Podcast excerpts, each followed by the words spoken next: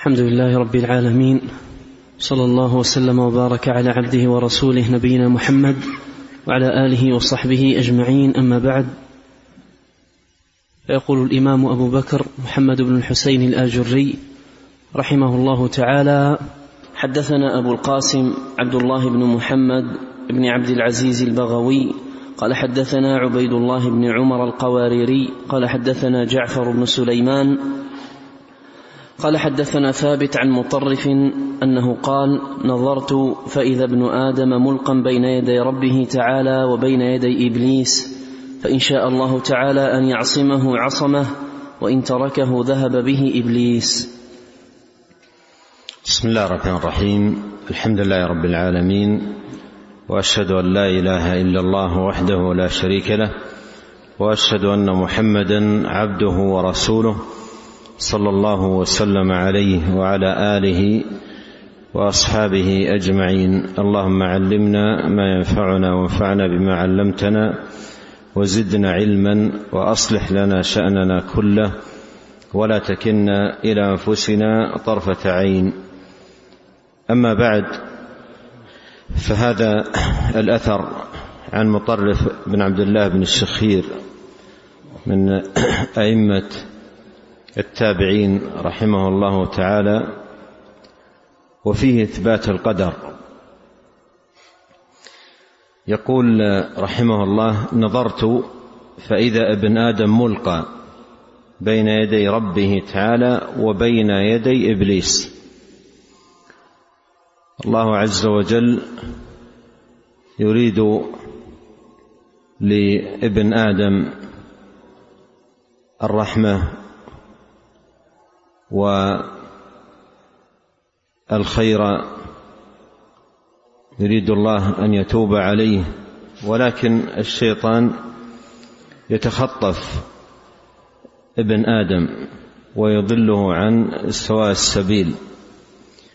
فإذا أراد الله عز وجل لابن آدم النجاة والسلامة عصمه أي من إبليس ونجاه من وساوسه. وهذا فيه أن هداية العبد بيد الله وأنه لا مهتدي إلا من هداه الله سبحانه وتعالى. قال فإن شاء الله أن يعصمه عصمه. هذا فيه إثبات القدر وأن هداية العبد ونجاته من الضلال أمر بيد الله سبحانه وتعالى. فإن شاء الله عصمه إن شاء الله أن يعصمه عصمه وإن تركه ذهب به إبليس. وإن تركه ذهب به إبليس. ولهذا شرع للمسلم أن يكثر من التعوذ بالله من الشيطان الرجيم. لأنه إن أعاده الله سلم وإن تركه هلك وأخذه الشيطان وذهب به كل مذهب من مذاهب الباطل والشر والفساد. نعم. قال رحمه الله تعالى أخبرنا أبو زكريا يحيى بن محمد الحنائي. قال حدثنا محمد بن عبيد بن حساب. قال حدثنا حماد بن زيد. قال حدثنا داود بن أبي هند. قال قال مطرف رحمه الله لم نوكل إلى القدر وإليه نصير. قال وأخبرنا الفريابي قال حدثنا أبو كامل الجحدري قال حدثنا بشر بن المفضل قال حدثنا داود بن أبي هند قال ذكر القدر فقال مطرف لم نوكل إليه ووجدنا إليه نصير. وهذا الأثر أيضا فيه إثبات القدر. يقول رحمه الله لم نوكل إلى القدر. ومعنى لم نوكل إلى القدر أي لم نؤمر بأن نتوكل. على القدر بمعنى أن العبد لا يعمل ولا يبذل الأسباب ويتكل على القدر ينقطع عن الأسباب ويعطلها ولا يفعل شيء منها ويقول المقدر هو الذي يكون. لم نؤمر بذلك بل أمرنا أن نبذل الأسباب. نعم نحن صائرون إلى المقدر ولن يقع إلا الشيء الذي قدره الله. ولهذا يقول وإليه نصير نصير إلى الشيء الذي قدره الله. لكن لم يؤمر العبد أن يتكل على القدر بحيث بحيث أنه ينقطع عن الأسباب ولا يفعل شيء منها. ويقول إن كان الله قدر شيئا يحصل. مثل أن يكون عنده أرض لا صالحة للزراعة فلا يضع فيها بذرا ولا يجعل فيها عاملا يحرث ويسقي ويقول ان شاء الله عز وجل أن تكون بستانا فيه أنواع من النخيل وإلى آخره يكون فيتكل على القدر. هذا أو من كان كذلك عاقبته إلى الحرمان لأن الله عز وجل دعا عباده إلى بذل الأسباب وأمرهم. ولهذا يقول عمر آه، المتوكل من يضع بذره. المتوكل من يضع من يضع بذره وتوكل على الله يعني يضع بذره في في حرثه في أرضه ويتوكل على الله. يعني لا بد من بذل الأسباب. ولهذا تمام الإيمان بالقدر أن يبذل العبد السبب فاعبده وتوكل عليه. احرص على ما ينفعك واستعن بالله. اعقلها وتوكل.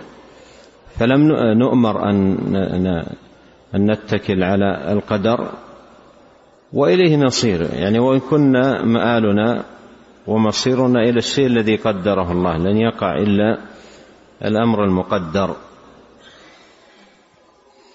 مثل هذا الأثر عن مطرف ما ورد عن ضمرة بن ربيعة قال لم نؤمر أن نتكل على القدر وإليه نصير وهو بمعنى قول مطرف لم نوكل إلى القدر نعم. قال رحمه الله تعالى أخبرنا الفريابي قال حدثنا معم قال حدثنا محمد بن عبيد بن حساب قال حدثنا حماد بن زيد قال حدثنا حبيب بن الشهيد قال سمعت إياس بن معاوية رحمه الله يقول لم أخاصم بعقلي كله من أصحاب الأهواء غير أصحاب القدر. قال قلت أخبروني عن الظلم في كلام العرب ما هو؟ قالوا أن يأخذ الرجل ما ليس له. قال قلت فإن لله كل شيء. ثم أورد رحمه الله تعالى هذا الأثر عن إياس ابن معاوية رحمه الله يقول لم أخاصم بعقلي كله من أصحاب الأهواء غير أصحاب القدر. لم أخاصم بعقلي. يعني لم أجادلهم آه، مجادلة عقلية بان أذكر لهم أمور وإيرادات عقلية إلا هؤلاء. بمعنى أن مجادلاته وخصوماته ومحاجاته كلها بالنص. مثل ما تقدم عن ابن عباس لو كان أحد من هؤلاء عندي لتلوت عليه آية كذا وآية كذا وآية كذا وآية كذا. وهذه طريقة السلف رحمهم الله تعالى المجادلة والإنذار بالوحي والنصوص وبيان ما دلت عليه. فيقول لم اخاصم بعقلي كله من أصحاب الأهواء غير أصحاب القدر. قال لم اخاصم بعقلي. بعض الناس لو أراد أن يقول هذه الكلمة ربما يقول لم اخاصم بالأدلة في حياتي كلها إلا بالعقل. هذا واقع كثير من الناس مجادلة ومخاصمة كلها بالعقل. قال لم أخاصم بعقلي كله من أصحاب الأهواء غير أصحاب القدر. قلت أخبروني عن الظلم في كلام العرب ما هو؟ أخبروني عن الظلم في كلام العرب ما هو؟ والظلم في الظلم في ما يتعلق بنفي عن الله هو المتكى للقدرية في نفي القدر. يقول كيف أنه يقدر المعصية ثم يعاقبه عليها؟ ولهذا من أصولهم الخمسة أصول القدرية الخمسة العدل. ويراد بالعدل نفي القدر. يراد بالعدل عندهم نفي القدر. فيقول لم أخاصم بالعقل إلا أهل أهل القدر قد أخبروني عن الظلم في كلام العرب ما هو؟ قال أن يأخذ الرجل ما ليس له أن يأخذ الرجل ما ليس له. قلت فإن لله كل كل شيء فإن لله كل شيء أي أن هذا الخلق خلق الله سبحانه وتعالى يتصرف في ملكه عز وجل كيف شاء. والظلم أن يأخذ ما ليس له أو أن يتصرف فيما ليس له فيما لا يملك. أما الخلق كله ملك, ملك الله سبحانه وتعالى. وليس المراد بهذا نفي الحكمة عن أفعال الله. ليس هذا من طريقة السلف. وإنما هذا باب من أبواب الرد على أهل الباطل فيما يتعلق بهذا المتعلق متعلقهم في جحد القدر وعدم الإيمان به. نعم. قال رحمه الله تعالى حدثنا أبو بكر محمد بن إسماعيل البندار قال حدثنا بندار محمد بن بشار قال حدثنا صفوان بن عيسى قال حدثنا حبيب بن الشهيد قال جاءوا برجل إلى إياس بن معاوية فقالوا هذا يتكلم في القدر. فقال إياس ما تقول؟ قال أقول إن الله تعالى قد أمر العباد ونهاهم وإن الله لا يظلم العباد شيئا. قال له إياس أخبرني عن الظلم تعرفه أو لا تعرفه؟ قال بلى أعرفه. قال ما الظلم؟ قال أن يأخذ الرجل ما ليس له. قال فمن أخذ ماله ظلم؟ قال لا قال إياس الآن عرفت الظلم. نعم يعني أن القدرية لا يعرفون الظلم عندما اتكوا عليه في نفي في نفي القدر. عندما اتكوا عليه في نفي القدر هم لا يفقهون الظلم وأرادوا أن ينزهوا الله سبحانه وتعالى عن الظلم فجحدوا قدرة الله. ومشيئته النافذة بل قدماءهم جهدوا العلم السابق بما كان وما سيكون.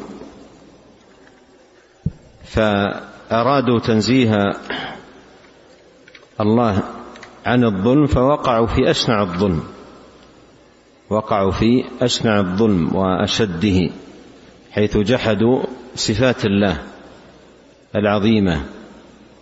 وهذا من الظلم هذا من الظلم ومن من اشنعه فهم أرادوا الفرار من أن يضاف الظلم إلى الله فوقعوا في أشد الظلم واشنعه لأنه لما كانت طريقتهم في التنزيه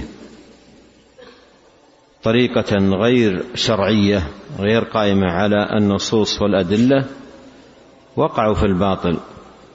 فأرادوا الفرار من شيء فوقعوا في شر منه. أرادوا الفرار من شيء فوقعوا في شر منه. نعم.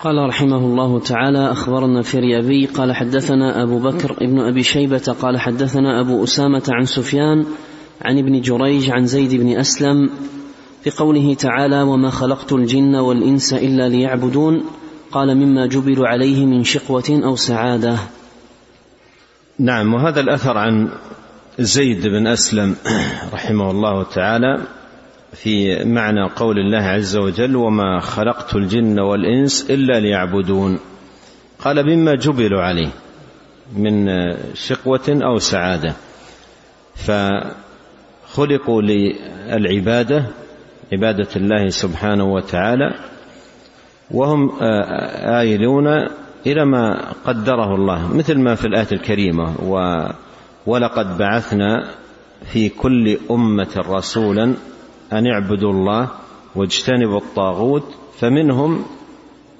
من هدى الله ومنهم من حقت عليه الضلاله فمنهم من هدى الله ومنهم من حقت عليه الضلاله قوله فمنهم من هدى الله ومنهم من حقت عليه الضلاله هو مثل ما جاء هنا جبلوا عليه من شقوة أو سعادة فخلق الخلق ليعبدوه فمنهم من هدى الله ومنهم من حقت عليه الضلالة. نعم. قال رحمه الله تعالى أخبرنا الفريابي قال حدثنا سويد بن سعيد قال حدثنا حفص بن ميسرة عن زيد بن أسلم في قوله تعالى وإن تجهر بالقول فإنه يعلم السر وأخفى. قال علم أسرار العباد وأخفى سره فلم يعلم. وإن تجهر بالقول فإنه يعلم السر وأخفى. أي أحاط سبحانه وتعالى بكل شيء علما. وما خفي في الصدور ولا يطلع عليه فإن الله عز وجل لا يخفى عليه من ذلك شيء لا تخفى عليه خافية. يعلم السر وأخفى. قال زيد بن أسلم رحمه الله علم أسرار العباد. أي فلا يخفى عليه شيء من أسرارهم. علم أسرار العباد. كل ما أسره العبد واجتهدوا في إخفائه فالله لا يخفى عليه شيء. لا تخفى عليه خافية في الأرض ولا في السماء. علم أسرار العباد. وأخفى سره. مر معنا عن علي ونقل عن بعض السلف القدر سر الله. القدر سر الله في خلقه فالله أخفى سره. فالقدر سر الله عز وجل والعبد مأمور بأن يمسك عن الخوض في هذا في هذا الأمر الذي هو سر الله. إذا ذكر القدر فأمسكوا كما جاء في الحديث لأن هذا سر الله. وإذا حاول العبد أن يكشف هذا السر لن يصل إلا إلى آه، آه، لن يصل إلا إلى باطل لن يصل إلا إلى ضلالة لأن الله أخفى سره مثل ما قال زيد بن أسلم رحمه الله قال وأخفى سره فلم يعلم فلم يعلم. ولهذا يجب على العبد في باب القدر يجب عليه في باب القدر أن أن يكون حديثه عن القدر في حدود الأدلة. في حدود الأدلة أدلة الكتاب والسنة. وإذا خاض في القدر خوضا مجردا عن الأدلة والانطلاق منها ودلالاتها فإنه يقع في المخالفة والتجاوز للحد. قال أخفى سره أي أخفاه على العباد. فمن حاول أن يكشف هذا السر سر سر الله في خلقه والقدر ضل عن سواء السبيل. نعم. قال رحمه الله تعالى وأخبرنا الفريابي قال حدثنا سويد بن سعيد قال حدثنا المعتمر بن سليمان عن محمد بن جعفر عن زيد بن أسلم قال القدر قدرة الله تعالى فمن كذب بالقدر فقد جحد قدرة الله تعالى. أعد. عن زيد. عن زيد بن أسلم رحمه الله قال القدر قدرة الله تعالى فمن كذب بالقدر فقد جحد قدرة الله تعالى. نعم هذا في بيان آه، أن التكذيب بالقدر تكذيب بصفات الله. تكذيب بالقدر تكذيب بصفات الله سبحانه وتعالى. والتكذيب بصفات الله ولو ب ولو بواحدة منها كفر بالله. كفر بالله من كذب بصفات الله ولو بصفة واحدة. فهذا كفر بالله لأن من الإيمان بالله الإيمان بصفاته سبحانه وتعالى. وجحدها أو جحد شيء منها كفر بالله سبحانه. ولهذا قال الله وهم يكفرون بالرحمن لما كفروا باسم واحد وهو اسمه تبارك وتعالى الرحمن. قال وهم يكفرون بالرحمن سمى ذلك كفرا. فالجحد اسم واحد أو صفة واحدة من صفات الله سبحانه وتعالى هذا كفر بالله جل وعلا. ولهذا يقول زيد بن أسلم رحمه الله تعالى القدر قدرة الله وقدرة الله صفة من صفاته. إن الله على كل شيء قدير. قدرة الله صفة من صفاته. فالقدر قدرة الله فمن كذب بالقدر فقد جحد قدرة الله. فقد جحد قدرة الله. وجحد قدرة الله أو أي من صفاته سبحانه وتعالى كفر بالله عز وجل. نعم. قال رحمه الله تعالى وأخبرنا الفريابي قال حدثنا عمرو بن علي قال حدثنا أبي قال حدثنا أبو غسان قال سمعت زيد بن أسلم رحمه الله يقول ما أعلم قوما أبعد من الله تعالى من قوم يخرجونه من مشيئته وينكرونه من قدرته. نعم هذا فيه إظهار الشناعة لقول القدرية وعظم فساد آه، قولهم وبعده عن الحق والهدى. يقول ما أعلم قوم أبعد عن الله أو أبعد من من الله من قوم يخرجونه من مشيئته وينكرونه من قدرته. فلا يثبتون لله مشيئة نافذة ولا يثبتون لله عز وجل القدرة الشاملة. لا يثبتون لله المشيئة النافذة. والله سبحانه وتعالى له المشيئة النافذة. ولا يكون إلا ما شاء وما تشاءون إلا أن يشاء الله. فلا يثبتون لله المشيئة. ولا يثبتون لله القدرة. إن الله على كل شيء قدير. وما كان الله ليعجزه من شيء في السماوات ولا في الأرض. إنه كان عليما قديرا. فله القدرة الشاملة وله المشيئة النافذة وهؤلاء يخرجونه من مشيئته وينكرونه من قدرته. فأي فساد أشنع من هذا الفساد؟ ولهذا يقول رحمه الله ما أعلم قوما أبعد من الله من قوم يخرجونه من مشيئته وينكرونه من قدرته. يعني بذلك القدرية النفاة. نعم. قال رحمه الله تعالى وأخبرنا الفريابي قال حدثنا خلف بن محمد الواسطي المعروف بكردوس قال حدثنا يعقوب بن محمد قال حدثنا الزبير بن حبيب عن زيد بن أسلم رحمه الله قال والله ما قالت القدرية كما قال الله تعالى ولا كما قالت الملائكة ولا كما قال, ولا كما قال النبيون ولا كما قال أهل الجنة ولا كما قال أهل النار. ولا كما قال أخوهم إبليس وذكر الحديث. نعم وذكر الحديث أي كل كل من هذه الأقوال ذكر من القرآن ما يشهد له وتقدم معنا هذا الخبر برقم ثلاثمائة وتسعة عشر. نعم. قال رحمه الله تعالى أخبرنا الفريابي قال حدثنا عبد الأعلى بن حماد قال حدثنا معتمر بن سليمان عن محمد بن أبي حميد عن محمد بن كعب القرظي. سمعته يقول لقد سمى الله المكذبين بالقدر باسم باسم نسبهم إليه في القرآن فقال تعالى إن المجرمين في ضلال وسعر يوم يسحبون في النار على وجوههم ذوقوا مس سقر إنا كل شيء خلقناه بقدر. و... نعم. قال فهم المجرمون. نعم وهذا آه، أثر ويتلوه أيضا بعض الآثار عن محمد بن كعب القرظي رحمه الله تعالى. يقول رحمه الله لقد سمى الله المكذبين بالقدر باسم نسبهم إليه في القرآن. يعني سماهم تبارك وتعالى مجرمين لأن التكذيب التكذيب بالقدر جريمة. تكذيب بالقدر جريمة عظيمة وهي جريمة ناقلة من الملة مخرجة من الدين.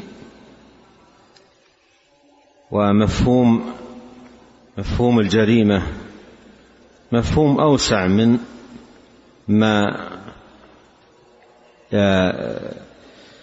يظنه كثير من الناس لأن مفهوم الجريمة انحصر عند بعض الناس في القتل والسرقة تقريبا ونحو ذلك. ونسوا أن ما يتعلق بحقوق الله على العباد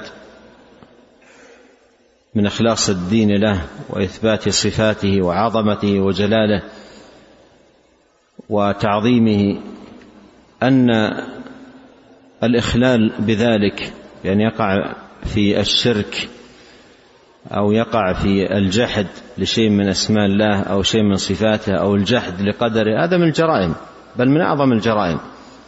من أعظم الجرائم التي ترتكب الشرك بالله والتكذيب بأسمائه والتكذيب بصفاته سبحانه وتعالى.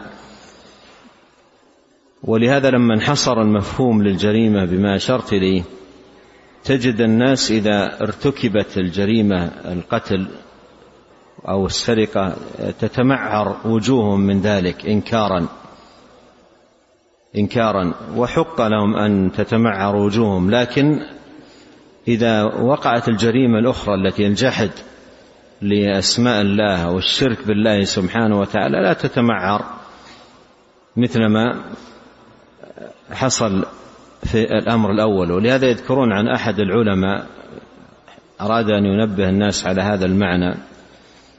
فقال إن إن شخصا دخل بيتا وقفز من الجدار وجد امرأة البيت واغتصبها وفعل وفعل فغضب الناس وتمعرت وجوههم. ثم من الغد. قال إن شخصا بنى بيتا وأتى بدجاجة وذبحها أمام بيته حتى لا تدخل الشياطين ويوقى منها. ذبحها أمام البيت للشياطين لتصرف عن البيت ولا ولا تدخل البيت. فما قالوا شيئا؟ لما ذكر لهم جريمة الزنا تمعرت وجوههم لما ذكر لهم الشرك ما تغيروا.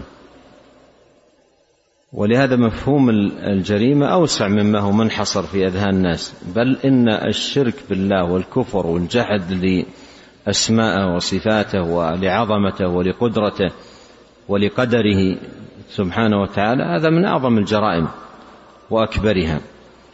قال إن لقد سمى الله المكذبين بالقدر باسم نسبهم إليه في القرآن فقال إن المجرمين إن المجرمين. والمراد بالمجرمون من يكذبون قدر الله سبحانه وتعالى في ضلال وسعر. يوم يسحبون في النار على وجوههم ذوقوا مس سقر إن كل شيء خلقناه بقدر. وسيأتي أيضا في عنه رحمه الله أنها نزلت تعييرا للقدرية الذين ينكر ينكرون القدر ويجحدونه نعم. قال رحمه الله تعالى وأخبرنا الفريابي قال حدثنا أبو بكر ابن أبي شيبة قال حدثنا وكيع عن سفيان عن سالم بن أبي حفصة عن محمد بن كعب القرظي في قوله تعالى أنا كل شيء خلقناه بقدر قال نزلت تعييرا لأهل القدر. قال نزلت تعييرا لأهل القدر أي من يجحدون القدر ولا يثبتونه. ومقالة نفي القدر مقالة قديمة من قبل آه، من قبل المبعث مقالة قديمة. ومر معنا ما يشهد لذلك. فالآية نزلت تعييرا لأهل القدر أي من يكذبون بالقدر. نزلت تعييرا لهم. مثل أيضا نزول آه، آه، قول الله عز وجل في أواخر سورة المؤمنون أفحسبتم أنما خلقناكم عبثا وأنكم إلينا لا ترجعون. فتعالى الله. والسياق يدل على أن هذا يقال لهم وهم في النار. وهم في النار تعييرا لهم في آه، جحدهم آه، آه، تعييرا لهم في زعمهم وظنهم الباطل أن خلق هذه المخلوقات إنما هو لهو وباطل. فحسبتم انما خلقناكم عبثا خلقناكم عبثا أي لغير غاية ولغير مقصد. وإنما خلقوا هكذا لا لمقصد ولا لغاية. هكذا يظن الكافر. هذا هكذا يظن الكافر بالله سبحانه وتعالى. ولهذا يقال لهم في النار تعييرا لهم أفحسبتم أنما خلقناكم عبثا وأنكم إلينا لا ترجعون. فتعالى الله أي تنزه وتقدس عن ذلك جل في علاه. نعم. قال رحمه الله تعالى أخبرنا الفريابي قال حدثنا إسحاق بن موسى الأنصاري قال حدثنا الحسن بن موسى البزاز قال حدثنا أبو مودود أن محمد بن كعب قال لهم لا تخاصموا هذه القدرية ولا تجالسوهم والذي نفسي بيده لا يجالسهم رجل لم يجعل الله له فقها في دينه ولا علما في كتابه إلا امرضوه والذي نفس محمد بيده لوددت أن يميني هذه تقطع على كبر سني وأنهم اتموا آية من كتاب الله تعالى ولكنهم يأخذون بأولها ويتركون آخرها ويأخذون بآخرها ويتركون أولها. والذي نفسي بيده لإبليس أعلم بالله تعالى منهم يعلم من أغواه وهم يزعمون أنهم يغوون أنفسهم ويرشدونها. هذا كلام عظيم جدا في عن عن هذا الإمام رحمه الله تعالى محمد بن كعب القرظي وهو نافع جدا في هذا الباب ويحتاج فعلا طالب العلم أن يتأمل في هذا الأثر وفي فوائده العظيمة. وبدأ ذلك رحمه الله تعالى بالتحذير من مجادلة ومخاصمة القدرية ومجالستهم وأن هذه المجالسة مرض للقلوب ومجلبة للأسقام أسقام النفوس بالشبهة والأهواء. قال والذي بنفسه والذي نفسي بيده لا يجالسهم رجل لم يجعل لم يجعل الله له فقها في دينه ولا علما في كتابه إلا أمرضوه. أي أن هذه المجالسة سبب للمرض مرض القلوب. وهذا المرض الذي أشار إليه رحمه الله تعالى قد أعطب نفوس كثير من الشباب والشابات في هذا الزمان لما أتاحوا لأنفسهم النظر في المواقع في الإنترنت والقنوات التي يقوم عليها أهل الضلالة وأهل الأهواء وأهل الباطل أخذوا يستمعون إلى ما يقولون ويقرؤون ما يكتبون فمرضت القلوب وعطبت بالأهواء وأضرت بكثير من الشباب والشابات بسبب هذه المجالسة. ولئن كانت المجالسة في الزمن الأول لأهل الأهواء لا تتهيأ إلا بملاقاتهم في مجالسهم إلا أنها في زماننا هذا قد تهيأت من الأسباب أن يجالس أهل الأهواء ولو كانوا في البلدان البعيدة عنه بل ويسمع ما يقولونه سماعا مباشرا في البث المباشر والنقل الهوائي. ومن أخذ يجالسهم حتى من خلال هذه القنوات أو من خلال الإنترنت ونحو ذلك أمرضوا قلبه. وكثير من الشباب يخاطر بدينه. ما عنده فقه ولا علم بكتاب الله ولا سنة نبيه صلى الله عليه وسلم وتجده يقول أنظر ماذا يقولون. أنظر ماذا يقولون وأطلع على أقوالهم. وإذا اطلع على أقوالهم ولا علم له بكتاب الله ولا سنة نبيه عليه الصلاة والسلام ادخلوا عليه الشبهه فمرض قلبه بالشبهه مرض قلبه بالشبهه ولهذا يقول ويقسم بالله يقول والذي نفسي بيده لا يجالسهم رجل لم يجعل الله له فقها في دينه ولا علما في كتابه إلا امرضوه إلا امرضوه ولهذا لا يأتيهم إلا من عنده علم ليقيم عليهم الحجة ليقيم عليهم الحجة. أما من لا فقه له ولا علم له بكتاب الله فإنه يفر بنفسه من أن يقع في ضلالتهم أو أن يغمسوه في في باطلهم. قال والذي نفسي بيده لوددت أن يميني هذه تقطع على كبر سني وأنهم أتموا آية من كتاب الله. يقول هؤلاء القدرية وأهل الباطل عموما لا يتمون الآية لأنهم أهل أهواء. تجد مثلا يأخذ أول الآية ويحتج به على باطله ويترك آخر الآية الذي يرد باطله أو يأتي إلى الآية من وسطها ويترك أولها وآخرها ويحتج بها على باطله.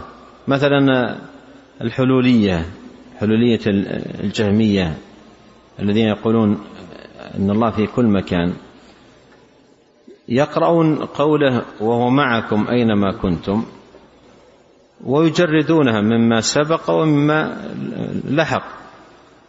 ولهذا الإمام أحمد في رده عليهم في استدلال بهذه الآية قال إن الله بدأ الخبر أو بدأ الآية بالعلم وختمها بالعلم.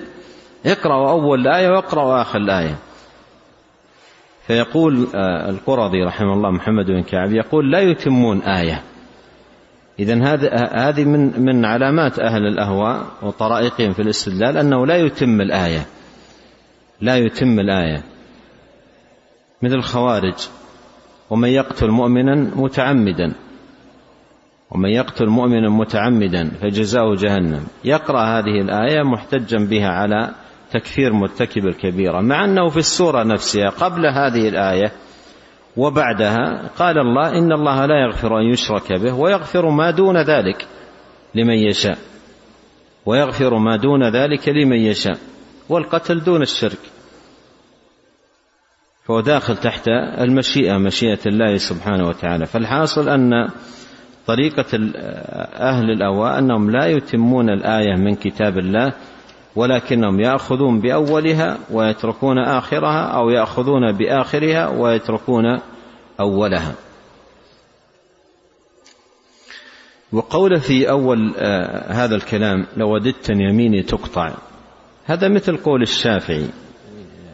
قول الشافعي رحمه الله تعالى وددت لو أن الناس دخلوا في دين الله أفواجا ولو قرض جسمي بالمقاريض ولو قرض جسمي بالمقاريض وهذا مثل هذا الكلام يدل على كمال النصح على كمال آه، النصح والحرص على هداية الخلق. قال والذي نفسي بيده لابليس أعلم بالله منهم. هؤلاء يجحدون القدر وإبليس آه، قال في مقالته رب قال ربي بما أغويتني.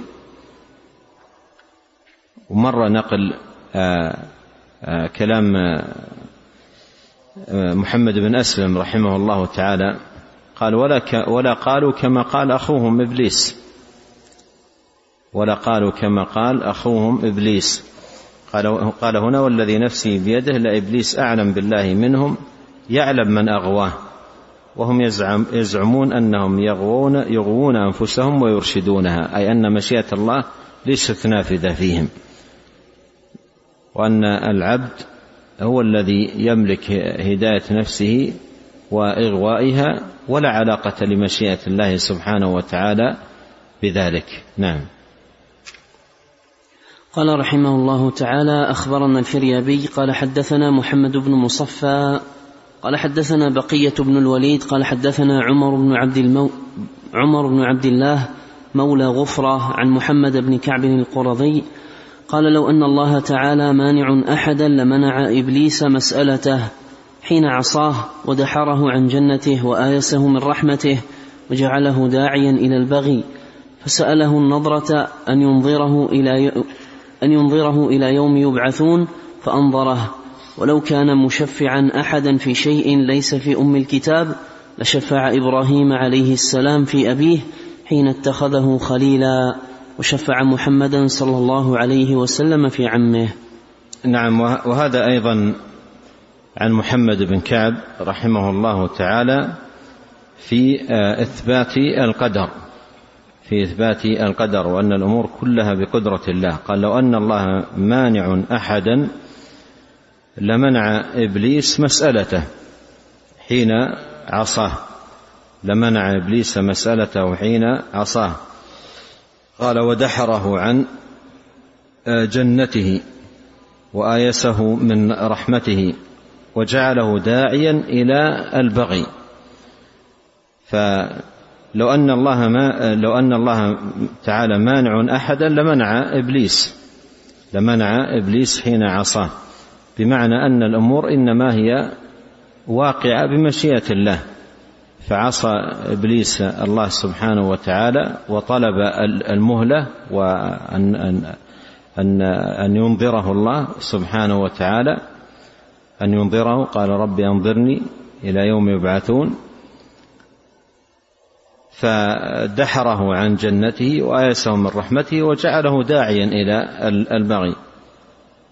ومثل ما تقدم لو أراد أن أن يعصى لم يخلق لم يخلق إبليس لأنه رأس المعصية وأساسها ومنبعها ومصدرها.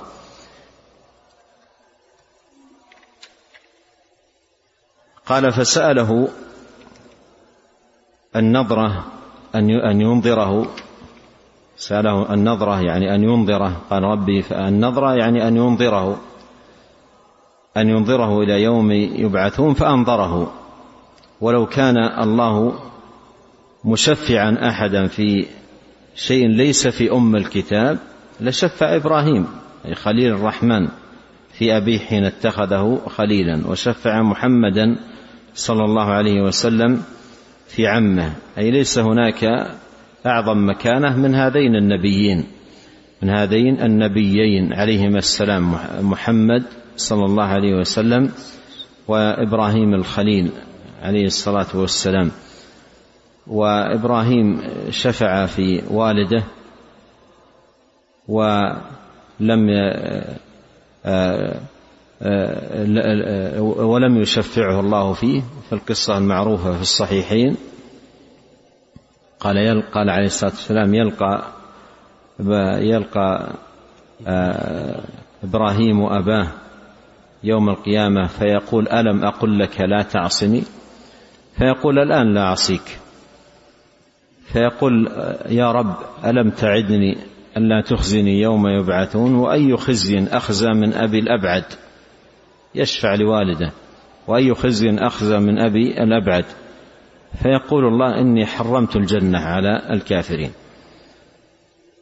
يقول الله إني حرمت الجنة على الكافرين ثم يقال يقول الله لإبراهيم انظر فينظر إلى أبيه وإذا به يتحول كهيئة الذيخ. الذيخ ذكر الضباع. الحديث في صحيح البخاري يتحول إلى هيئة الذيخ فيؤخذ بقوائمه ويلقى في النار. فيؤخذ بقوائمه ويلقى في النار. فيقول رحمه الله لو كان الله مشفعا احدا في شيء ليس في أم الكتاب لشفع لشفع إبراهيم عليه السلام في أبيه. لشفع إبراهيم عليه السلام في أبيه. وشفع محمدا عليه الصلاة والسلام في في عمه. وشفعه في عمه. وعمه آه يشفع له النبي عليه الصلاة والسلام شفاعة خاصة فيكون في ضحضاح من النار لكنه مخلد فيها مخلد فيها لا يخرج منها لأن الله سبحانه وتعالى حرم الجنة على الكافرين والكافر ليس له يوم القيامة إلا النار يبقى فيها أبد الآباد لا يقضى عليه فيموت ولا يخفف عنه من عذابها لكن لعظم نصرة عم النبي للنبي عليه الصلاة والسلام وذبه عنه ودفاعه عنه خص بهذه الشفاعة. خص بهذه الشفاعة بأن يكون في ضحضاح من النار. الحاصل أن هذا الأثر فيه أيضا إثبات القدر عن محمد بن كعب القرظي رحمه الله تعالى ونكتفي بهذا ونسأل الله الكريم أن ينفعنا أجمعين بما علمنا وأن يزيدنا علما وأن يصلح لنا شأننا كله وألا يكلنا إلى أنفسنا طرفة عين. اللهم اغفر لنا ولوالدينا ولمشايخنا ولولاة أمرنا وللمسلمين والمسلمات والمؤمنين والمؤمنات الأحياء منهم والأموات. اللهم اقسم لنا من خشيتك ما يحول بيننا وبين معاصيك ومن طاعتك ما تبلغنا به جنتك ومن اليقين ما تهون به علينا مصائب الدنيا. اللهم متعنا بأسماعنا وأبصارنا وقوتنا ما احييتنا واجعله الوارث منا واجعل ثأرنا على من ظلمنا وانصرنا على من عادانا ولا تجعل مصيبتنا في ديننا ولا تجعل الدنيا أكبر همنا ولا مبلغ علمنا ولا تسلط علينا من لا يرحمنا. سبحانك اللهم وبحمدك أشهد أن لا إله إلا أنت أستغفرك وأتوب إليك. اللهم صل وسلم على عبدك ورسولك نبينا محمد وآله وصحبه. جزاكم الله خيرا.